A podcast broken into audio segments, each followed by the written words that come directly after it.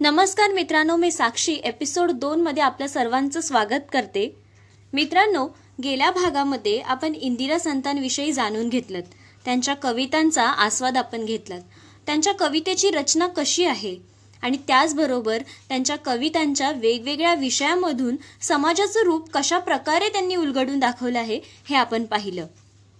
या भागामध्ये आपण इंदिरा संत यांच्या कवितांविषयी काही नामवंत कवींनी केलेलं कौतुक आणि इंदिराबाईंच्या कवितांमुळे त्या काळात समाजामध्ये कशा प्रकारे क्रांती घडली समाजाचं चित्र कशा प्रकारे रेखाटलं गेलं याविषयी आपण जाणून घेणार आहोत. चला तर मग मित्रांनो आपण त्यांच्याविषयी जाणून घेऊया. मृण्मयी इंदिरा या काव्यसंग्रहातील प्रस्तावनेप्रमाणे इंदिरा संत यांच्या भगिनी सौ कमला फडके यांनी त्यांच्या कवितांच्या वैशिष्ट्याची नोंद केली आहे. त्या म्हणतात कोमलता आणि सहजता फक्त जानपद ओवीतच सापडू शकेल. इंदिराबाईंची कविता जशी रविकिरण मंडळाच्या अनुकरणात गुंतलेली नव्हती तशीच ती केवळ स्त्रीगीताची वळणे गिरवण्यातही रंगलेली नव्हती. ती तिचे स्वतःचे खास वळण निर्माण करीत होती. अनेक नवीन कवितातून यांची जाणीव रसिकांना होत होती. परंतु अजून शेला हा संग्रह निघाला नव्हता. त्यामुळे या नव्या वळणाचा संकलित संस्कार लक्षात येत नव्हता. म्हणून या प्रकारात मोडणाऱ्या त्यांच्या कवितांसंबंधी विचार करताना सुधा जोशी लिहितात इंदिराबाईंच्या वैवाहिक जीवनविषयक काही कवितातून चहाच्या पेल्याचा किंवा शुभ्र उंची शिगाराचा जो उल्लेख आहे तो वाचताच आपण त्यांच्याच जीवनात पदार्पण करत आहोत या कल्पनेने वाचक काहीसा संभ्रमित तथापि समुत्सुक होऊन समाधान पावतो. नवकाव्य या संज्ञेने निर्माण केलेले एक वादळही त्यावेळी वातावरणात भिरभिरत होते. या पार्श्वभूमीवर या वादळात जिचं काव्य नव्या जुन्या दोन्ही मतांच्या रसिकांनी वाखाणलं अशी इंदिरा ही एकच कवयित्री. इंदिरा संत यांच्या कवितेतील भावसौंदर्य लक्षात घेऊनच प्रा वाल कुलकर्णी यांनी विशुद्ध भावकविता या शब्दात कवितेचे स्वागत केले. इंदिरा संतांच्या कवितेचे कलात्मक पातळीवरून झालेले हे पहिलेच मूल्यांकन. मेंदीच्या निमित्ताने लिहिलेल्या रसग्रहणात्मक लेखात गंगाधर गाडगीळ यांनी प्राचीन स्त्रीगीताहून इंदिराबाईंची ओवीतील रचना देखील कशी वेगळी आहे व अनुभवाच्या किती निरनिराळ्या आकृती कविता निर्माण करते ते दाखवून त्यांच्या कवितांकडे पाहण्याची एक नवी दृष्टी रसिकांना दिली आहे. मृगजळ रंगबावरी हे काव्यसंग्रह वाचकांच्या समोर आल्यावर प्रसिद्ध झालेल्या इंदिराबाईंच्या समग्र कवितेवर माधव आचवल यांनी एक विस्तृत लेख लिहून समकालीन श्रेष्ठ साहित्यकांच्या पंक्तीतील त्यांचे स्थान जणू अधोरेखित केले.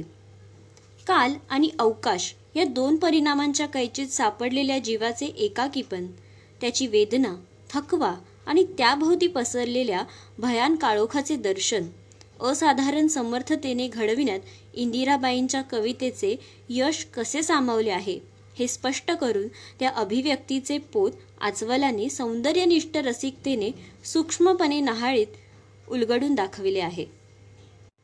लेखणी खाली ठेवावी आणि रसास्वादाच्या आपण स्वीकारलेल्या पद्धतींच्या मर्यादा आनंदाने कबूल कराव्या अशा शब्दात इंदिराबाईंच्या प्रतिभेपुढे नम्र होण्यात त्यांची समीक्षा धन्यता मानताना आढळते. कलकत्त्याहून श्री पू भागवतांना दोन जुलै एकोणीसशे त्रेपन्न रोजी पाठवलेल्या पत्रात मर्ढेकर लिहितात सत्यकथेच्या या अंकात इंदिराबाईंची आणि विंदा करंदीकरांची कविता माझ्या शेजारीत छापून आपण निशब्द पण अचूक टीका केली आहे. इंदिराबाई आणि विंदांच्या कवितांनी माझ्या कवितेला खरोखरच लाजविले आहे. सुधा जोशी यांनी त्यांच्या एका लेखामध्ये त्यांनी पुढील प्रमाणे इंदिराबाईंचे वेगळेपण दर्शवले आहे. बालकवींची प्रतिभा स्वतंत्र आणि त्यांचे व्यक्तित्व त्यांचे कवितांचे विषयही केशवसुताहून वेगळे. बालकवींची प्रतिभा नवीन होती पण बंडखोर नव्हती. केशवसुतान अभावी ती कदाचित सांकेतिक रचनेतच गुदमरली असती. इंदिराबाईंच्या बाबतीतही काहीसा असाच प्रकार जाणवतो. इंदिराबाईंच्या कवितेंचा भर आहे तो सहज प्रेरणेवर. इंदिराबाईंचे हे भावविश्व संपूर्णपणे मीने एकसंग मनाच्या मीने रंगलेले आहे. मानवी जीवनातील एका मूलभूत प्रेरणेचा कामवासनेचा शारीरिक आणि मानसिक पातळीवरील क्रीडारूप आविष्कार या गोष्टींचा समावेश त्यांच्या कवितेत पाहायला मिळतो. अधूनमधून स्वतःच्या जाणीवेबाहेर येऊन आपल्या आसपासचा परिसर इंदिराबाई नाहाळतात. सदोदित पाण्यातच विहार करणाऱ्या एका जलचराने मध्येच काठावर येऊन वाळू आणि खडकाचा स्पर्श अनुभवित उन्हातून अमळ फिरावे असा हा प्रकार असतो. यातून काही शब्दचित्रे निर्माण झाली आहेत. काही दृश्ये व्यक्ती प्रसंग यातील भावनाट्य चित्रित केले गेले आहे. इंदिराबाईंचे हे स्वतःच्या अवतीभवतीच्या परिसरापुरतेच फिरणे चाललेले असते. पण तो परिसर त्यांनी अगदीच आपलासा करून घेतलेला जाणवतो.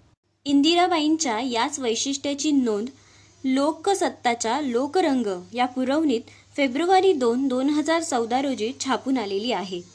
अशा प्रकारे अनेक साहित्यकांनी इंदिरा संतांच्या कवितेबाबत वेगवेगळे पैलू उलगडून दाखवले आहेत. मित्रांनो आता आपण इंदिराबाईंच्या कवितांमुळे नव्वदीच्या काळात काय काय बदल झाला त्यांच्या कविता कशा आकारल्या गेल्या आणि त्यांच्या कवितांमुळे मराठी काव्यविश्वात कशा प्रकारे चुरशीची लढत निर्माण झाली हे पाहिलं. मात्र आता आपण चालू काळामध्ये देखील त्यांच्या कविता तितक्याच प्रभावीपणे आपली भूमिका बजावतात का? आजही समाजाचं चित्र त्यांच्या कवितांमधून दिसतं का? की काळानुरूप बदलाव झालेले दिसून येतात? इथे आपण एक उदाहरण घेऊया. समजा एखादी घटना एका विशिष्ट काळात घडली. आणि घटनेचा समाजावर कोणत्या ना कोणत्या कुठल्या ना कुठल्या प्रमाणात परिणाम झाला. तशीच एखादी घटना बऱ्याच काळानंतर किंवा काही वर्षानंतर तशीच घडली मात्र काही बदलावांनी.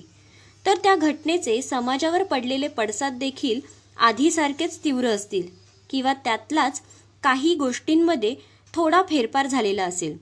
मात्र जो घटनेचा मूळ गाभा असेल तो तसाच आणि तोच असेल. एका अज्ञात लेखकाने लिहिलेले या संदर्भाच्या लेखणीत असे म्हटले आहे की अनेक कलाकृती ह्या एका विशिष्ट काळाशी जोडलेल्या नसतात.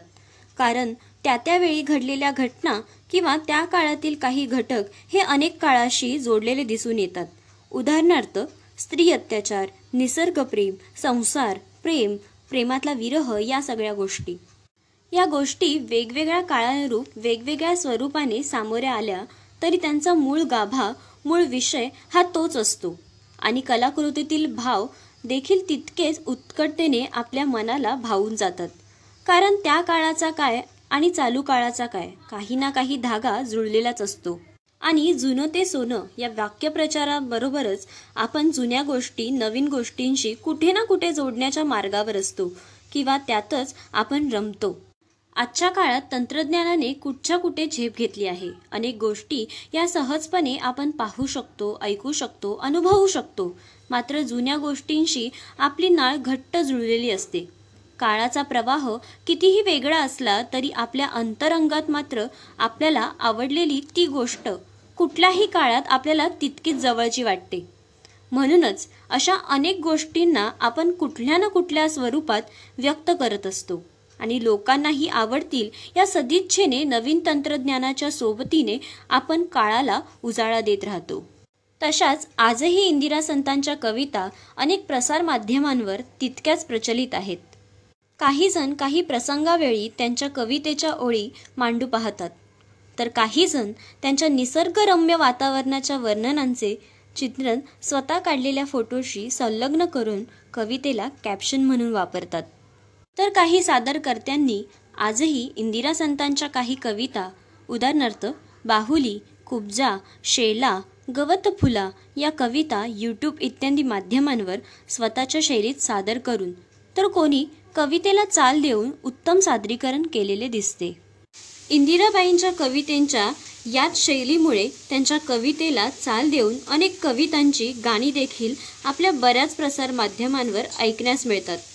याचा अर्थ हाच होतो की ज्या काळात इंदिराबाईंच्या कविता घडल्या त्या काळात त्या जेवढ्या प्रभावी रूपाने प्रचलित झाल्या आजही त्या तितक्याच मराठी साहित्याचा अमूल्य भाग म्हणून आपले स्थान टिकवून आहे. तर मित्रांनो आज आपण बहुरंगी इंदिरा संतांविषयी वेगवेगळ्या साहित्यकांनी केलेलं कौतुक त्यांच्या कवितेला मिळालेली उत्तमोत्तम दाद आपण ह्या आजच्या भागामध्ये पाहिलं. पुन्हा भेटूया पुढच्या भागामध्ये. अशाच एका नवीन विषयासह नवीन विचारासह आणि इंदिरा संतांच्या काही वेगवेगळ्या गोष्टींसह. तोपर्यंत धन्यवाद.